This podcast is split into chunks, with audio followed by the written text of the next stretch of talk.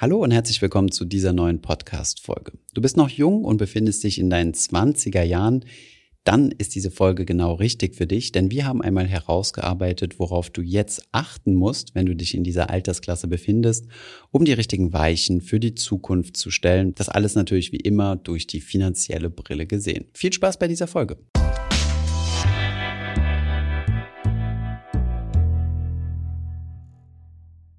Im heutigen Video werden wir uns einmal anschauen, wie du gerade in deinen 20ern richtig startest und das Investieren lernst. Dabei gibt es drei grobe Achsen, an denen du dich orientieren solltest. Zunächst einmal das Verdienen, dann das Sparen und abschließend das Investieren. Nur wenn diese drei Elemente zusammenspielen, wirst du dir ein Vermögen aufbauen können. Fangen wir zunächst einmal mit dem Verdienen an. Die erste Investition, die du tun solltest, ist die Investition in dich selbst. Du solltest frühestmöglich anfangen, in dein Humankapital zu investieren. Das bedeutet, in dich selbst und in deine eigene Fähigkeit, in Zukunft Geld zu verdienen. Dieses Humankapital steigerst du mit deiner Bildung.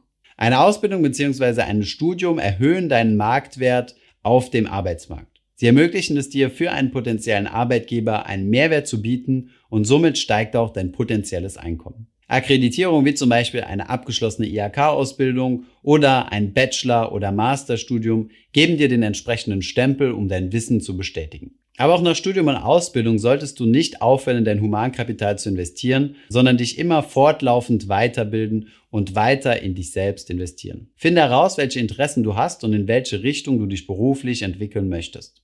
Informiere dich dann wieder in das Gehaltsspektrum bzw. die finanziellen Aussichten oder Perspektiven in diesem Bereich stehen und wo die interessantesten und attraktivsten Gehälter erzielt werden. Natürlich solltest du kein Studium antreten, was dich zu Tode langweilt und nicht interessiert.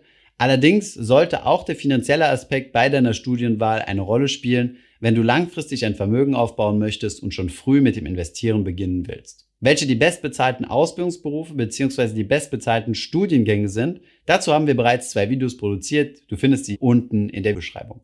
Im nächsten Schritt solltest du dir auch bereits während der Phase, in der du dein Humankapital aufbaust, deine Ausgaben stringent im Blick behalten. Du musst als Student vielleicht nicht unbedingt ein Haushaltsbuch führen, allerdings solltest du dir überlegen, wie viel du für was ausgeben möchtest. Beispielsweise kannst du ein Budget planen von 50 Prozent für deine Fixkosten, 30 Prozent für sonstige Ausgaben und vielleicht bleiben dir dann noch 20 Prozent zum Sparen. Vielleicht wirst du jetzt sagen, was ein Schwachsinn, später, wenn ich erstmal viel Geld verdiene, dann werde ich anfangen zu sparen, dann habe ich ja sowieso viel Geld und dann machen die 100 Euro, die ich heute auf die Seite legen kann, keinen Unterschied mehr. Das stimmt nicht unbedingt, denn du die 100 Euro, die du heute auf die Seite legst, in Zukunft nicht mehr auf die Seite legen kannst, weil sie bereits weg sind.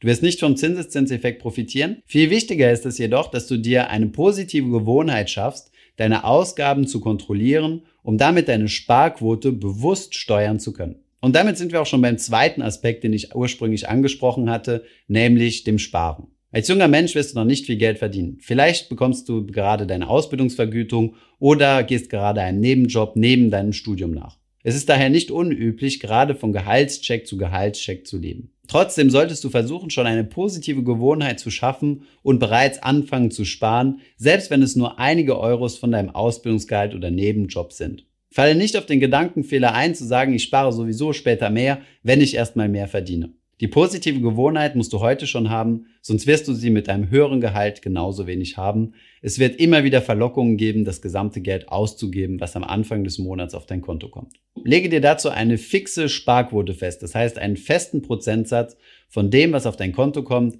was direkt auf ein anderes Konto, also ein Sparkonto, überwiesen wird. Sobald du dein erstes Gehalt nach Studium oder Ausbildung bekommst, wirst du vermutlich einen großen Einkommenssprung machen. Dieser Moment ist essentiell wichtig für deinen Vermögensaufbau. Es wird dir nie wieder in deinem gesamten Leben so leicht fallen, deine Sparquote schlagartig zu erhöhen. Du kannst weiter in den Lifestyle eines Auszubildenden oder eines Studenten leben und den Unterschied, also das mehr gewonnene Geld, einfach auf die Seite packen und sparen. Sei dir bewusst, so einfach wird es im Leben nie wieder sein. Profitiere von dieser Situation. Im nächsten Schritt, bevor wir zur dritten großen Achse, dem Investieren kommen, solltest du zunächst einmal deine Schulden zurückbezahlen. Gerade bei Studenten, die durch Nebenjob oder durch die Eltern ihr Studium nicht 100% selbst haben finanzieren können, kommt es vor, dass ihr vielleicht einen Studienkredit aufgenommen habt. Oder vielleicht habt ihr direkt schon mal den Fehler begangen, dass ihr Konsumschulden aufgenommen habt, wie zum Beispiel ein finanziertes Auto und so weiter.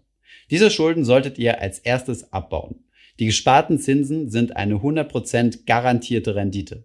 Ihr müsst diese Zinsen nicht mehr bezahlen. Von daher macht es auf jeden Fall Sinn, das gesparte Geld, was ihr am Anfang des Monats auf die Seite legt, zunächst einmal zum Schuldentilgen zu nutzen. Und somit sind wir schon bei Schritt drei, nämlich investieren in deinen Zwanzigern. Jetzt, wo du dich darum gekümmert hast, ein anständiges Einkommen zu verdienen und einen Cash-Stream aufzubauen und dich genug diszipliniert hast zum Sparen, steht dir genug Kapital zur Verfügung, um anzufangen zu investieren. Vielleicht sind das noch keine 1000 Euro im Monat, sehr wahrscheinlich sogar deutlich weniger. Allerdings macht es Sinn, trotzdem die ersten Erfahrungen zu sammeln und anzufangen zu investieren, um erste Erfahrungen zu sammeln. Wichtig ist jetzt, dass du weiterhin in dein Humankapital investierst und zwar auf finanzieller Ebene, dass du dich mit der Finanzwelt auseinandersetzt und zwar nur die Teile, die dich interessieren, nämlich das Investieren als Privatanleger. Hier gibt es einen bunten und sehr wahrscheinlich auch verwirrenden Blumenstrauß an Möglichkeiten.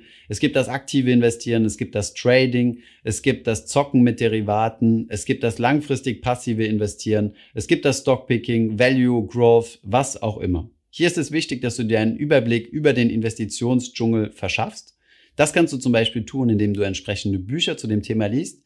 Die interessantesten Bücher haben wir dir unten in der Beschreibung mal zusammengefasst.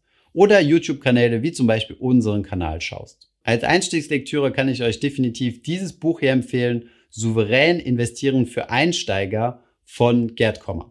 Lege jetzt deine Investitionsstrategie fest, die du im besten Fall über Jahre oder Jahrzehnte durchziehen wirst. Wenn du dir noch nicht ganz sicher bist, wo du anfangen sollst, dann gibt es sehr einfache Produkte wie zum Beispiel den Arero Weltfonds, der in Aktien, Anleihen und Rohstoffe weltweit investiert. Somit musst du nur in ein einziges Investmentprodukt investieren und bist somit schon weltweit diversifiziert. Eine andere Möglichkeit, einfach anzufangen, die aber etwas kostenintensiver ist, sind zum Beispiel Robo-Advisor. Schauen wir uns jetzt einmal an, warum es so wichtig ist, frühzeitig mit dem Investieren anzufangen. Es ist deswegen so wichtig, frühzeitig loszulegen, damit ihr vom Zinseszinseffekt profitiert.